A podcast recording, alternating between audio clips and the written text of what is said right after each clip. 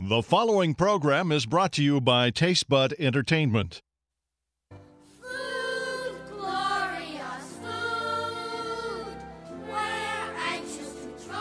Welcome to an hour of delicious conversation with Chef Jamie Gwen. Dish with celebrity chefs, cookbook authors, and food experts and gain inspirational ideas.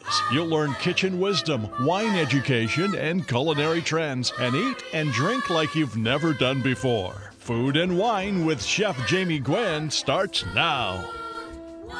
Well, good morning, food lovers. Chef Jamie Gwen, along with Lana, in your radio. This is cooking and entertaining from a chef's point of view. We believe that food tells a story, and we appreciate you tuning in to listen. We will make you a culinary genius.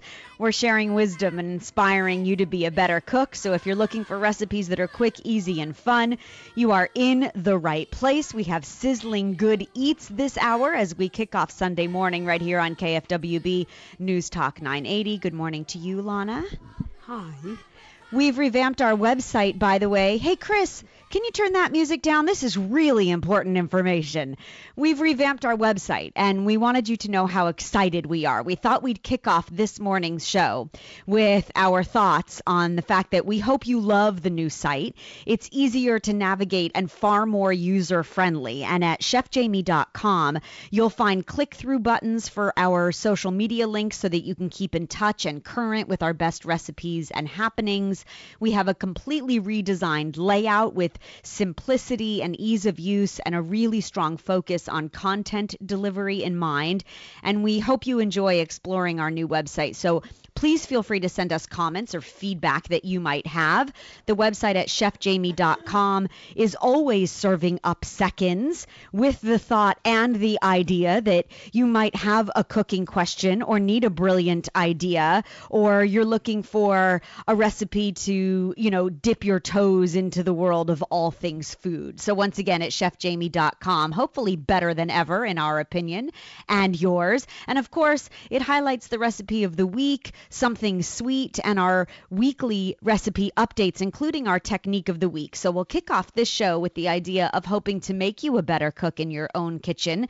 This week's technique is all about easy pickled red onions. Now, I love pickles. Actually, I love anything pickled carrots or cauliflower, zucchini, and especially red onions. And if you take a peek into my refrigerator, you will most often find a mason jar of something pickled that is homemade. Now, Lana makes luscious pickles. You do. And I think the best ones you make are the zucchini pickles inspired by Momofuku's quick pickle recipe. Mm-hmm.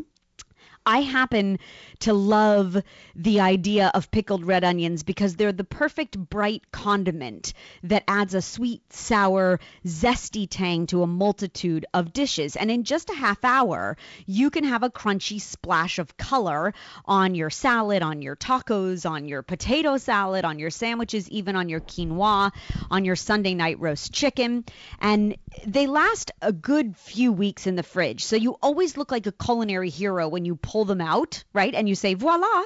And nobody knew, by the way, how truly simple they were to make. They're even nice on a cheese platter, by the way. Now, don't fret if you don't like raw onions, because Lana, you're not a raw onion lover, but you've been known to dip into the pickled red onion pickle jar. That's because there's sugar in them. And Yes. It definitely lends uh, or takes on an entire new uh, direction of uh, Flavor, sweet, pink, yes, pickled onions. deliciousness. And soft. They soften up. Yeah, no, I think you've made an interesting point about texture and flavor. Both of those are attributes of the particular recipe that we use, which of course we're sharing with you at chefjamie.com. The homemade pickle variety that I make is not oniony. In fact, it's all about sweetness and crunch, as Lana just mentioned. I peel a sweet red onion, then cut it in half and slice it in half moons. You could do whole slices if you wanted. And then I blanch the red onion briefly to mellow the flavor and to create that toothsome texture. Now, the onion, of course, could be yellow or white, but I think red makes the best pickled onion. The vinegar is most important. I like to use rice vinegar or champagne vinegar. Raspberry vinegar is delicious too, by the way. Mm, and I like to use red wine vinegar. Yes. And my secret is to add a touch of beet juice. I love that. Yeah, the color is beautiful. Yes, for for pickled red onions and risotto, by the way. That makes a beautiful hued risotto. And also when you're caramelizing onions. That's genius. Yes. Yeah, I'm so glad you shared Love that because that's a tip of what we made this week. In fact, um, we made long, slow caramelized onions to store in the fridge, and a little bit of beet juice does add this this richness, this inherent sweetness. You open a package of Melissa's already roasted steamed beets and you save the liquid and then you use that beet juice. Um, you could use apple cider vinegar, by the way, when you're making your easy pickled red onions, but it is rather pungent, please note. The sugar is essential, as we've mentioned. It provides a balance to the vinegar when you're making pickled red onions. You could use agave or honey or another sugar substitute that will work as well. And then the aromatics are really important. I like to add additional flavors for oomph, although you can make simple pickled red onions using just onions, vinegar, sugar, and salt. I like to add garlic cloves or peppercorns or a slice of jalapeno for heat. You could add red pepper flakes or fennel seeds or orange peel or fresh herbs, whatever tickles your fancy. Mm. Oh, I like uh, one of the newest trends being pickled fruits. Uh, I pickled blackberries and they turned out just fabulous. Yes, they did, Yes. actually. Uh, interesting to consider that the wonderful thing about uh, the capturing i guess the end of the summer season is to is to be able to put it up as we talk about so pickled fruit all the trend lana hmm yeah, and at your farmers market, I mean, that's certainly the the way to take hold of the season and um, and enjoy the beauty of it in a new and sort of, uh, you know, twist on a flavor profile. That sweet, tangy, salty, sour, umami mix of flavors that comes from a pickle. We've posted the easy pickled red onions recipe to step you through it at chefjamie.com and we hope you enjoy our technique of the week hoping to make you a better cook in your own kitchen. We hope that if you're celebrating Rosh Hashanah this year as we are in our homes um, that you will continue to stay tuned coming up a little bit later in the hour Judy Bart Kancigor the author of Cooking Jewish Jewish rather is sharing her 2013 Rosh Hashanah menu and um, Lana has written a menu that we're planning to celebrate with, in fact. And I think it's a beautiful one. I think you've taken a very modern approach to Rosh Hashanah this year, but still kept those traditions that uh, Rosh Hashanah is so much seeped in. A nice change and a mix of many different countries around the world. Yeah, it is. It's it's very multicultural. Um, tell us what the the plan is to to start with. Uh, starting off with some goat cheese toast with honey and walnuts. The symbolism of honey, of course, for a sweet new year, very important. Yes. Um, and we're using a lot more honey, both of us, in fact. Um, I, I love the flavor that it gives, and I've been experimenting with baking um, with it as well. That's a nice starter. And then moving and then on. Going on to uh, white gazpacho soup that you make. Yeah, I happen to love this ajo blanco, this white gazpacho that you make with water and uh, some stale bread and almonds and garlic, and it all goes in the food processor or the blender, better yet, and you let it run for a good few minutes. One of the things that I think great cooks uh, and home cooks specifically um, need to master is the fact that you should let your appliances run longer. If you've watched Jose Garces or um, the great Jose Andres uh, cook in, especially in the Spanish style, so much is done in the blender, and the the blender runs and runs. You get this incredibly smooth, elegant texture from a little bit more of the whizzing, and especially that applies to this um, Spanish white gazpacho, and then you strain it and get this incredible flavor. That's a really nice addition, I think, to a Rosh Hashanah menu. What are you topping it with? Some Marcona almonds? Yeah, toasted Marcona almonds. Um, I was even thinking some crispy fried leeks. Oh, nice. Yeah, I mean, you could do Oh. lots of different wonderful flavors. You could just cook some simple um, brioche croutons in a ton of unsalted butter uh, and put those on top too. That would be nice. Mm, sounds wonderful. Now we're also doing Mediterranean chicken and brisket. We can't leave the brisket out. No, because uh, Of course. I, I would be an uproar if there was no brisket for Rosh Hashanah. And then uh, a quinoa salad with pomegranates, uh, uh, the pomegranate seed being very meaningful for the holiday. Yeah, there's a tremendous amount of symbolism in the pomegranates. In fact, we're going to dish with Judy coming up about mm-hmm. the number of arils or seeds in a pomegranate and what it represents. And you, by the way, don't have to use just pomegranate. You could substitute like pomegranate molasses if you wanted to be very nouveau and mm-hmm. incorporate that into your Rosh Hashanah menu. It says it's a sign of plenty. Yes. so it's great to use throughout the meal. Um, also, orange roasted baby carrots with honey. Nice. Again, Yes. everything sweet for a sweet new year. Right. And then ending, I have six or seven thoughts for endings. I thought we were having all of those desserts. That's perfect. For me, I'm, I'm very happy, in fact. Um, I love the creme fraiche tart with the raspberries piled on top and then drizzled once again with lavender honey. You see that uh, the Jewish New Year, of course, is celebrated for its sweetness, for the hope of prosperity, good health, abundance, all the beauties of gathering family and friends together to celebrate and really welcome in a new year. And I love um, the the continual uh, stream of honey uh, or flow of honey, no pun intended, all throughout the meal. Um, and that's a lovely tart. Also, fresh figs. Uh, you were considering with goat cheese, you could make homemade ricotta Yes. and drizzle those with honey. And then I loved your um, idea of a gift of food to send guests home with. If you would share it, it also would make a great host or hostess gift if you're going to someone's home for Rosh Hashanah or Yom Kippur. It's very pretty. It's just toasting some whole wal- walnuts and mixing them with honey and maybe a little chopped thyme or, or ras- rosemary. Yeah, nice. Mm. Really nice. And putting it in a mason jar, right? Wrapping it mm-hmm. with a ribbon, and you have a beautiful gift. By the way, you've heard us dish before about the health benefits of honey on this show. And interestingly enough, we try to use and consume honey that is actually produced by the bees in the area that we live in. And no matter where you live across the US, they actually have statistically proven that you if you ingest honey that is from your neighborhood, then you actually build up a tolerance to some of the allergens in the area where you live. So really, it's a wonderful thing to do for your body. Um, and we love uh, local honey, of course, because it is completely sustainable. And the fact that honey is one of the only foods in the world, if not the only, that never goes bad, that never has a shelf life. It's non perishable forever and ever and ever. Oh, we love that. I do love that too. I happen to love do- uh, double chocolate gooey brownies too, and I've posted, I think, the ultimate fudgy brownie recipe, which, yes, I tested this week for you. You're welcome.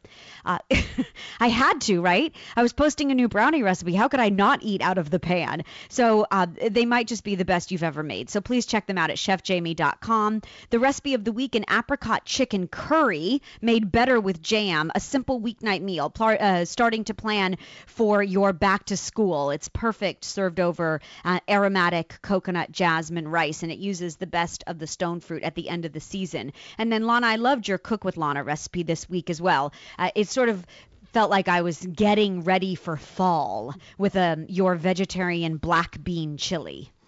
Isn't it wonderful because it has sweet potatoes in it Yeah, what a nice twist. Yes, and great color, too. and easy to make? Yeah, really fabulous. Absolutely. You'll find all of this delicious inspiration at chefjamie.com. And we hope you'll stay tuned as the conversation continues. As mentioned, Judy Bart Kancigor is coming up.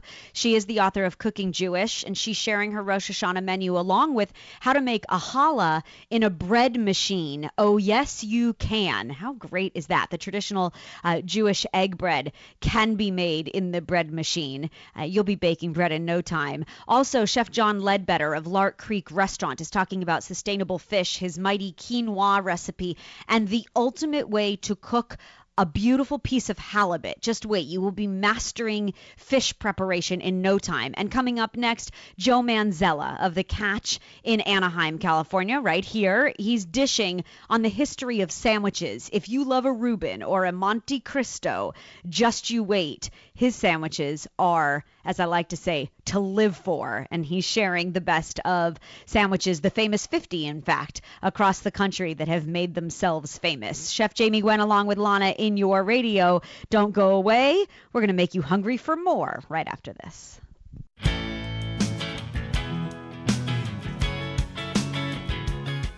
Making every day more delicious, Chef Jamie Gwen along with Lana in your radio. Do you love a lobster roll, a Monte Cristo, a grinder, a banh mi? How about an open faced tuna melt, a Cemita, or a Reuben? I'll take one of all of them. We're paying homage to the sandwich today to honor National Sandwich Month, and we're putting together an epic list of sandwiches. Joining us is Joe Manzella. He is the proprietor of The Catch in Anaheim and Taps in Brea and Corona, California. And he is a sandwich historian. He is celebrating the famous 50 each week at his restaurant through the end of 2013. He's celebrating a different favorite sandwich and recognizing sandwiches with origins from every part of the nation. He joins us and we're delighted to have him back. Welcome, Joe. Hi, ladies. Hello. Hello. Okay, start at the beginning if you would, Joe, because I know you have a passion for the sandwich and an admiration per se, but would you at this point, after all the research, consider yourself a historian? yeah, you know, it, it was easy for me because I'm such a, a lover of history in, in general. So being in the culinary business and, and looking at history of food, it was kind of a natural for me. But in doing the research, you find out a lot of things that we've been actually enjoying sandwiches since the 1840s, mm-hmm. and they've taken on just a life of their own ever since. You know, somebody decided to put you know, two pieces of bread with some sort of meat, and then ba boom, uh, it, it's taken off into thousands of creations. So, it's been a real, real informative and, and fascinating journey thus far. Definitely so. I think it's very interesting to consider the simplicity of the sandwich, but the art as well, because the art of making the ultimate sandwich is not just meat, cheese, and bread. This has been been one of the most educational for the guys in the kitchen and myself. When you envision food, you go, "Hey, let's do one of these or two of those." And then you sit down and you put it together, and, and it comes out, and you go, "Oh, that was pretty easy." Know, sandwiches have been some of the most challenging because to make a great sandwich, you have to have the great ingredients.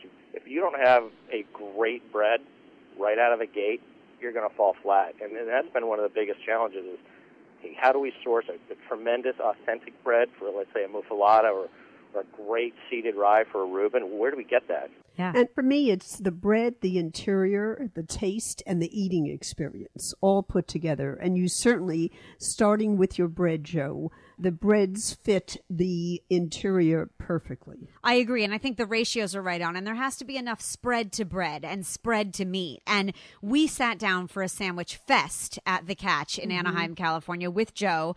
And we shared, by the way, because that was an incredible array of sandwiches, Joe. Sandwiches from across the country that one sandwich was better than the next one. So here's what I'd like to do. I'll name the city uh, or the sandwich, and you give us its history, okay?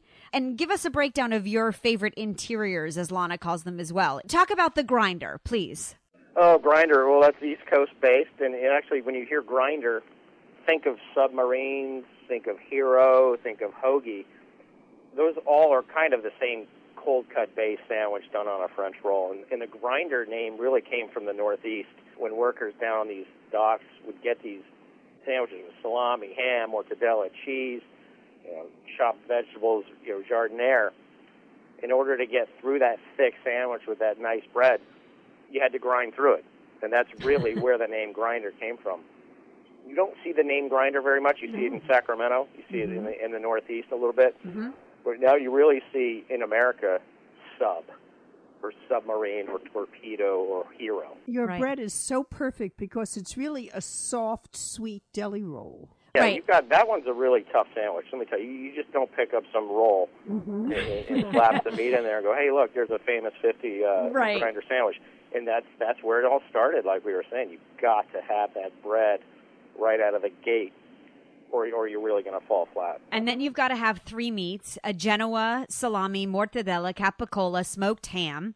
Right. That's four meats, actually. Mm-hmm. I might have missed one. And then provolone. The mm. shredded iceberg is key. It gives you crunch, but it doesn't take over the texture. The herb vinaigrette was bright and beautiful. It had cherry peppers and pepperoncini, which, by the way, you had me at cherry peppers and pepperoncini.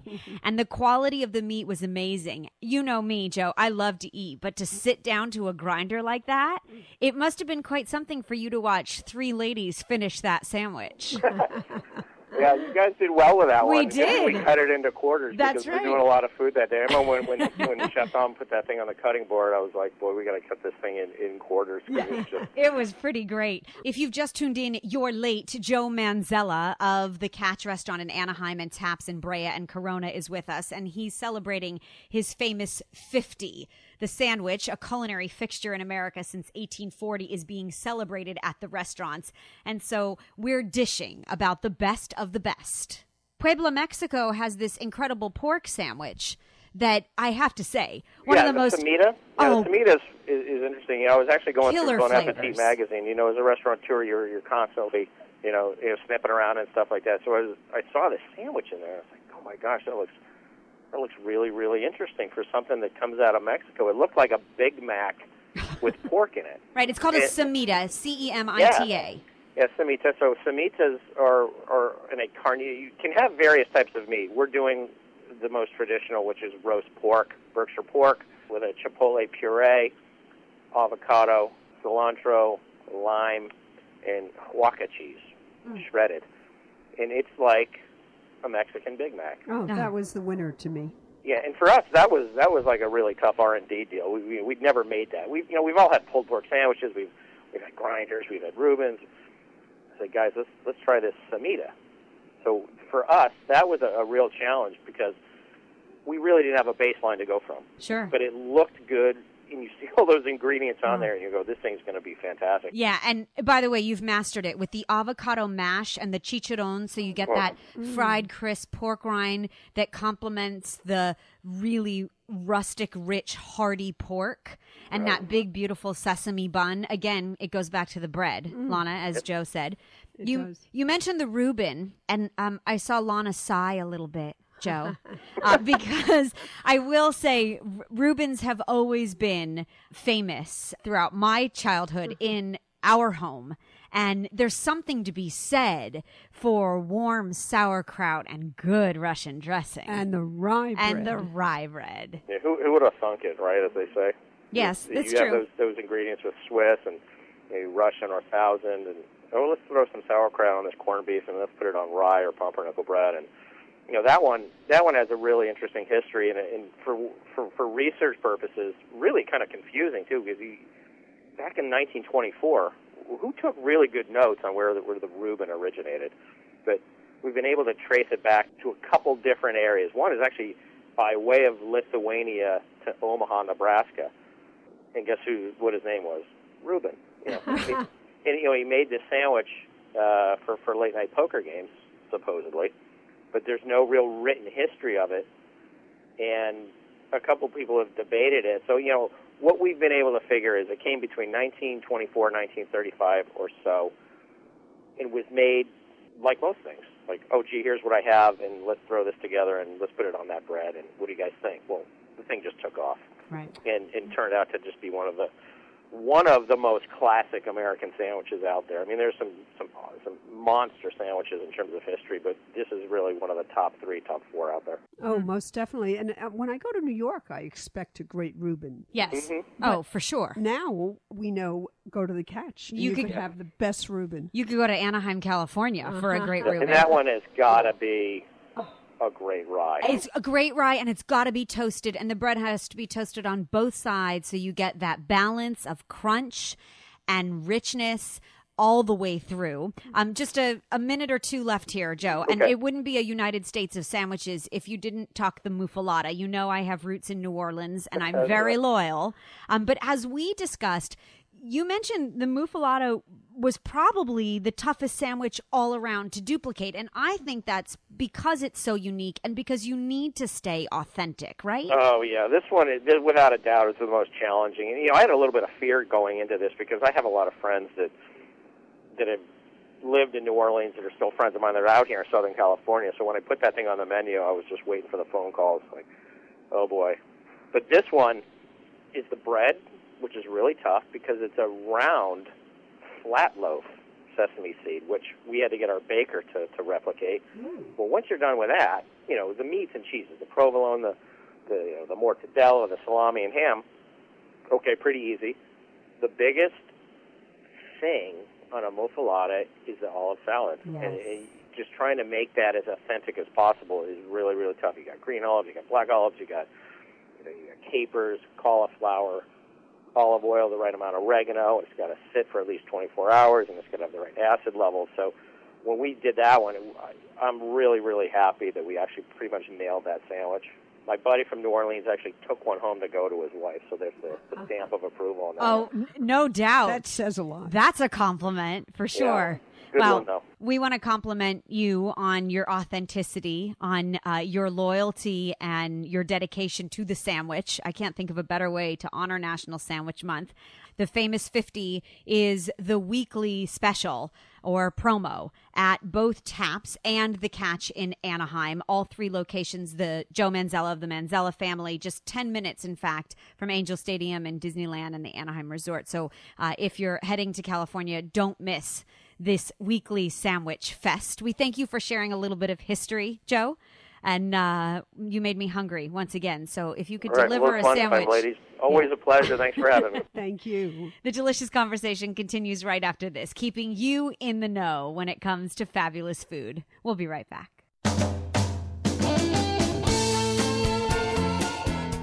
Welcome back, Chef Jamie Gwen, along with Lana in your radio, Lashana Tova, or Happy New Year in Hebrew, as the Jewish New Year, Rosh Hashanah, quickly approaches. Over the centuries, it has become associated with so many beautiful food customs. We eat sweet foods to symbolize our hopes for a sweet new year, and there really is a wonderful feast in family and friends that gather together to celebrate. We're always delighted when Judy Bart Kancigor sits down at our table as well to dish. She is a leading expert on Jewish food, a newspaper columnist, and a popular teacher of Jewish cooking and family life. She is the author of Cooking Jewish 532 Great Recipes from the Rabinowitz Family, which chronicles five generations of her fabulous family with recipes and photos and stories. And she joins us to share the traditions and her recipes for Rosh Hashanah, the Jewish New Year, which begins Wednesday, September 4th. Welcome back to the show, Judy. Glad to have you. So happy to be here again. Thank you so much. Talk to us, if you would, about some of the food customs, because I really love the idea of the symbolism that's associated with Rosh Hashanah and so many of the Jewish holidays. Well, as you said, Jamie, some of the dishes are sweet, uh, laden with fruit, and a lot of them are circular in appearance, symbolizing the wish for a sweet new year, the cycle of life, etc. So you don't expect any sour or bitter flavors on this holiday. Typically, it's a pomegranate, which is symbolizing our wish for a new year that's full of good deeds, as um, supposedly there are 613 seeds. I don't know whoever counted them. but just as there are 613 mitzvot or good deeds in the Bible, in the Ten Commandments, we start the meal by dipping apples in honey. You see honey a lot throughout the menu. It's an ancient food and it's a sweet food, so why not? We also dip the challah in honey. And then there's a wonderful tradition, too, of uh, serving fish, because Rosh Hashanah literally means head of the year in Hebrew. Right. And so some of the traditionalists will serve a whole fish with the head on, right, Right. for the beauty of abundance and fertility. Yeah, and our wish to be, quote, at the head of the class Yes. this year, to be on top. There's a little bit of room, by the way, to play or move in all of these customs. And that's one of the things I love about the Jewish tradition is that you can go very traditionalist or you can make it your own. So if it's not pomegranate arils or the individual seeds you're using from the fresh pomegranate, maybe you incorporate pomegranate molasses mm-hmm. into your mm-hmm. chicken dish. You create your own signature family traditions that mm-hmm. become yours and are passed down. Right. You know, in your family and in mine, probably, uh, we both have the same thing that there are certain traditional dishes that if you don't serve them for the holiday, there's going to be a mutiny. Yes. Oh, the mutiny is right. So let's start at the beginning. Let's go through our menu because Lana's created a Rosh Hashanah menu for her home that we're looking forward to sharing. And Judy, we always love to know every year what is on your menu. We'll start with the challah though. Posted at chefjamie.com, we have featured your Mama Hinda's challah. It is Judy Bart Kancigor's recipe, by the way, and we're celebrating Rosh Hashanah right here, right now. This is a genius concept, Judy. You make your challah dough in the bread maker. Fabulous. Right. So many people are intimidated by bread making because it's not perfect. the amount of flour that you're going to use is going to vary from day to day. And so you can look at your recipe, but you may have to adjust it. And that scares a lot of people. But what I've learned to do with my bread maker is the dough has got to feel slightly tacky, mm-hmm. but it doesn't stick to your hands. So when you follow the recipe and you put in the amount of dough that it calls for and the bread machine starts to work around, you just pinch it a little bit. If it's too tacky and too sticky, you add a little bit more flour by tablespoon by tablespoon, just a little bit at a time.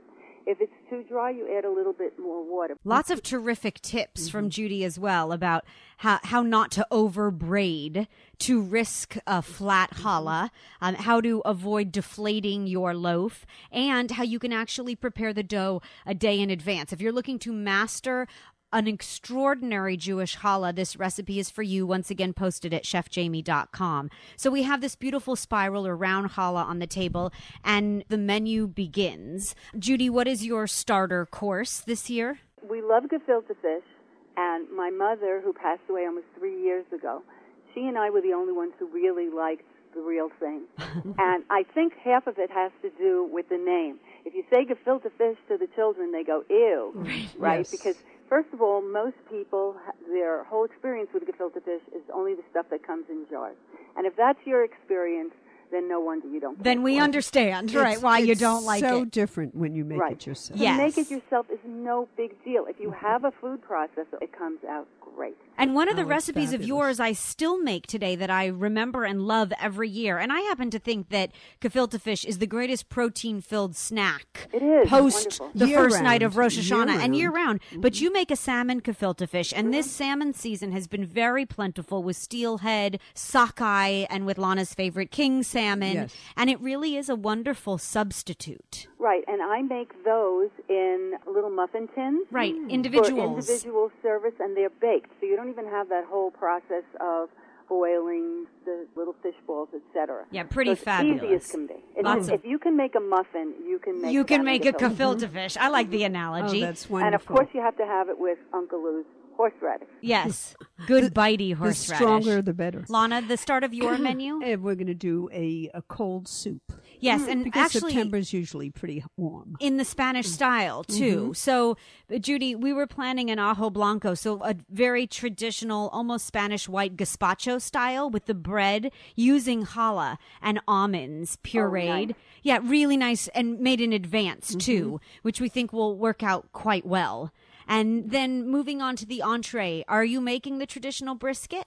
Well, this year I'm going to break with tradition only because my family loves this dish. You know, Ashken- Ashkenazi Jews, Jews from Eastern Europe, mm-hmm. just love Sephardic foods because they Yes. have these exotic spices in them, and to us it's just such an exotic meal. And I have this recipe, which is on my website, cookingjewish.com, from my cookbook, uh, Moroccan spicy apricot lamb shank. Ooh. And I love when I have a lot of company to make dishes that I can make in advance. I can even make it the week before and freeze them Perfect. and just reheat them. I like braised dishes for that reason because it doesn't need any attention at the last minute and I can focus on my guests. And they taste better even if you make them two days in advance, where the flavors meld together in the fridge. Oftentimes, like with a good Jewish chicken soup, you can skim the fat off Right. the top that comes up too. Um, now, Judy, we're we're risking some heated conversation here. Mom, you are making brisket this year, right? Yes, uh, but along with the brisket, I'm also doing Mediterranean chicken. Love that. Again, Yeah, a a little of both. braise. Yes. Exactly. Done with dates and figs. Lots of sweet dried fruit and a really yeah, that's a really nice combination too. Um, the side dish that we planned for was a quinoa. Judy, and I love yeah, the idea of a Mediterranean grade as an accompaniment. That grain mixed with pomegranate seeds or arils, apples, oranges, a warm salad. What's your side dish or starch? I like the idea of quinoa. We often use quinoa for Passover because it's one of those grains that's permitted. Yes. Ah. So it it almost feels decadent for Passover, but that's a great idea. I'm going to do a potato kugel. It's a little different than the usual. We like to do traditional foods and then give them a little twist. We modernize them, and my story in the September issue of Orange County Jewish Life magazine, which people can read online, is about a new cookbook called Jewish Traditional Cooking by Ruth Joseph and Simon Round. And there's a recipe in there for a potato kugel, and you'll see the photo, with just a beautiful presentation. She uses two different kinds of potatoes. She grates the baking potatoes for the inside with those slow cooked onions. You know those onions where the smell Caramelized alone reminds you of your grandmother's kitchen? Yes, okay, so I call those glass and a half of Chardonnay caramelized onions, Oh, Judy, yeah. but they have no Chardonnay in them. It takes you a glass and a half of drinking to get to the caramelized state, and anything that you put them in guaranteed is decadent. Right. You could get drunk on the smell alone. Yes, exactly. right. And then there are you take red or Yukon Gold potatoes, you boil them first and then slice them and they go on top. Hmm. What a nice Oh, textural doesn't yeah, that so sound it's, fabulous? It's, it's a really dichotomy. pretty dish. I love that. And Oh, by the way, I'm gonna- you can find the recipe posted at ocjewishlife.com. Right. And there's also a recipe in that story for another apple dessert, which she calls sticky toffee apple pudding cake. And it's made sticky because of the presence of dates. You know, dates are one of those foods that a lot of people decided that, that uh, they didn't like when they were 10, like coconut. I love coconut. Me too, but there are some people, oh, I don't eat coconut. When did you make that decision? When you were 10, right? but I find when you add dates, you don't really taste the dates in this. I've seen chocolate recipes with dates. It just makes it sticky and moist. There's a certain sweetness about them, hmm Yes. which is so great as an addition to anything. And we can't be too sweet for Rosh Hashanah. That's Not at very all. true. Not at all. Let's end on a sweet note, Lana. I love this idea of a gift of food, Well, right? We're going to send everyone home with some walnut rosemary honey. How wonderful. And it's just so easy to uh, combine the roasted walnut pieces and uh, orange blossom honey together. And put it in a mason jar. Mm-hmm. It would be a nice hostess gift as well, or host gift, Judy, Lovely if you with brought a little it. ribbon or something. Yes, around it. exactly. If you brought it to someone's home. Exactly. We'll Oh, post the lovely. recipe as well. Yeah, lovely. And we've posted Judy Bart Kancigor's recipes for her challah, the dough made in a bread machine, and her caramel apple crunch dessert, which looks absolutely delectable. Judy, all of them posted at chefjamie.com. We thank you for sharing the sweeter side, of course, to Rosh Hashanah and sharing your menu this year as you do every year with us. And we wish you and your family a Shana Tova and a wonderful year ahead. Thank you so much to both of you, and thank you for having me. A Happy pleasure. Year. You can find Cooking Jewish, by the way, on Amazon.com and recipes excerpted on Judy's website at cookingjewish.com. There's more fabulous food in your radio right after this.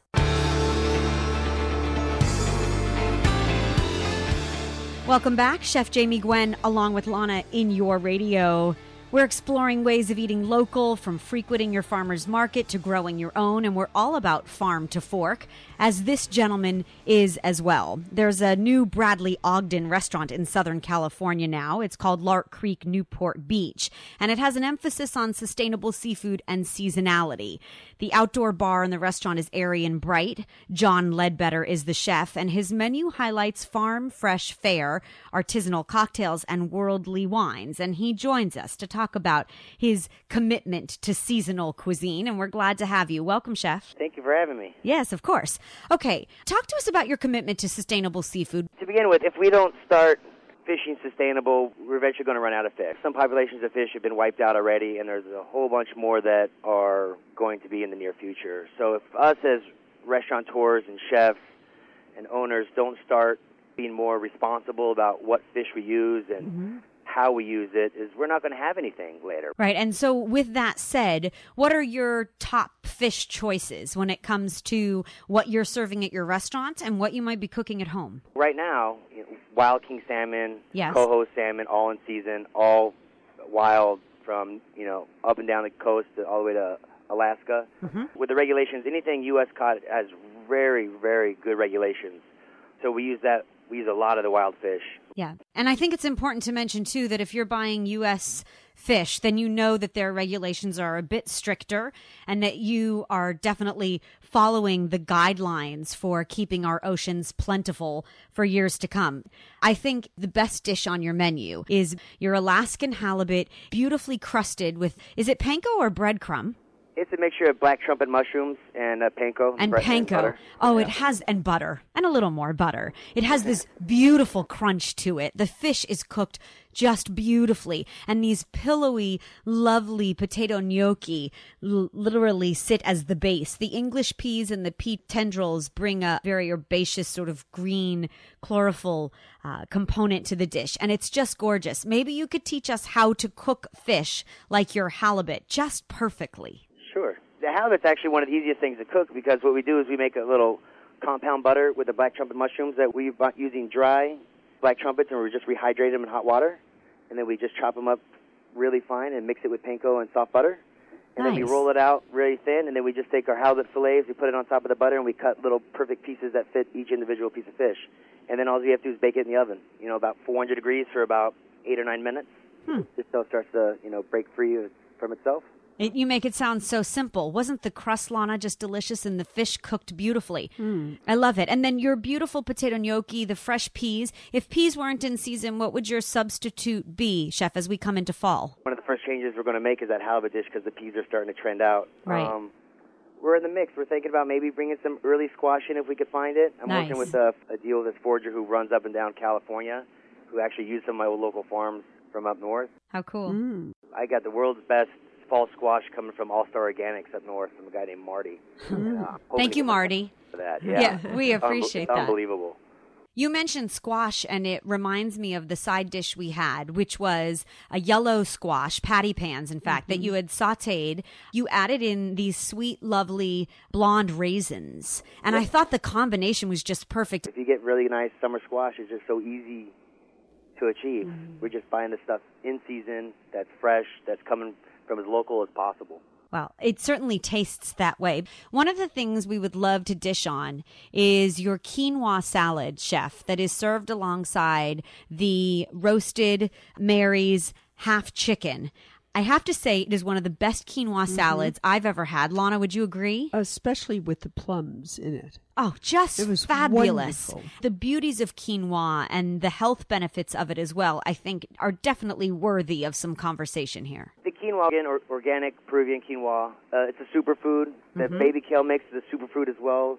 So the whole entire dish is just a very healthy dish. The Mary's chicken is air chilled chicken from up north, one of the best chickens there is. We've had them on the show, you know. They talk about their Oh, really? chickens and how they're raised. Yeah, it really is the best tasting, juiciest chicken that you can find on the West Coast. It is. It's really dynamite. And the quinoa salad, just keep it easy. We take plums and we do little slivers. We kind of dry them out overnight in a an oven that's turned off just with a pilot light, so it becomes almost like um, fruit roll of fish. Yes. Kind of. Ooh, the secrets of a restaurant chef. Go on.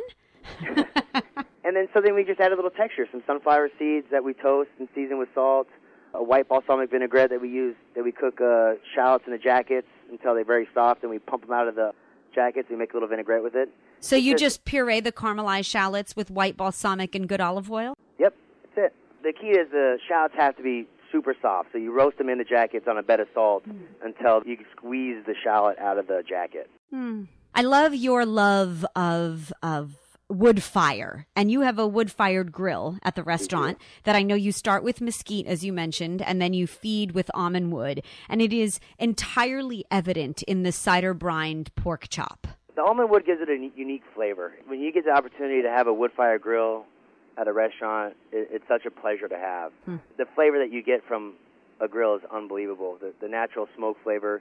Not only do we cook our steaks and our burgers and everything else on the grill, we'll roast vegetables, and that's how we uh, roast our peppers if we're going to peel them, and we mark off our our corn for our side dish for that, so it picks up that smoke flavor. Yeah, and it's subtle. How about your uh, barbecue chicken tamale pancake, John? Yeah, that's one of our signature dishes. We brought that from Lark Creek, Walnut Creek. Mm-hmm. So we just make a pancake batter using uh, prepared masa dough. Okay. We add it to our mixer with warm milk and then a little bit of leavening agent, and we make like a pancake batter. And then we fold in bell peppers, cilantro, jalapeno, red onions. We roast whole Mary's chickens and pick them, and then toss them a little bit of our barbecue sauce, Yeah, wait, what is the secret to that barbecue sauce? bacon. Bacon baby, there we go. It has a wonderful smoky flavor. That it does, mm-hmm. but it's a mm-hmm. it's a light glaze on the chicken. Mm-hmm. It is. You have to keep it light on that one, or it becomes a little too much.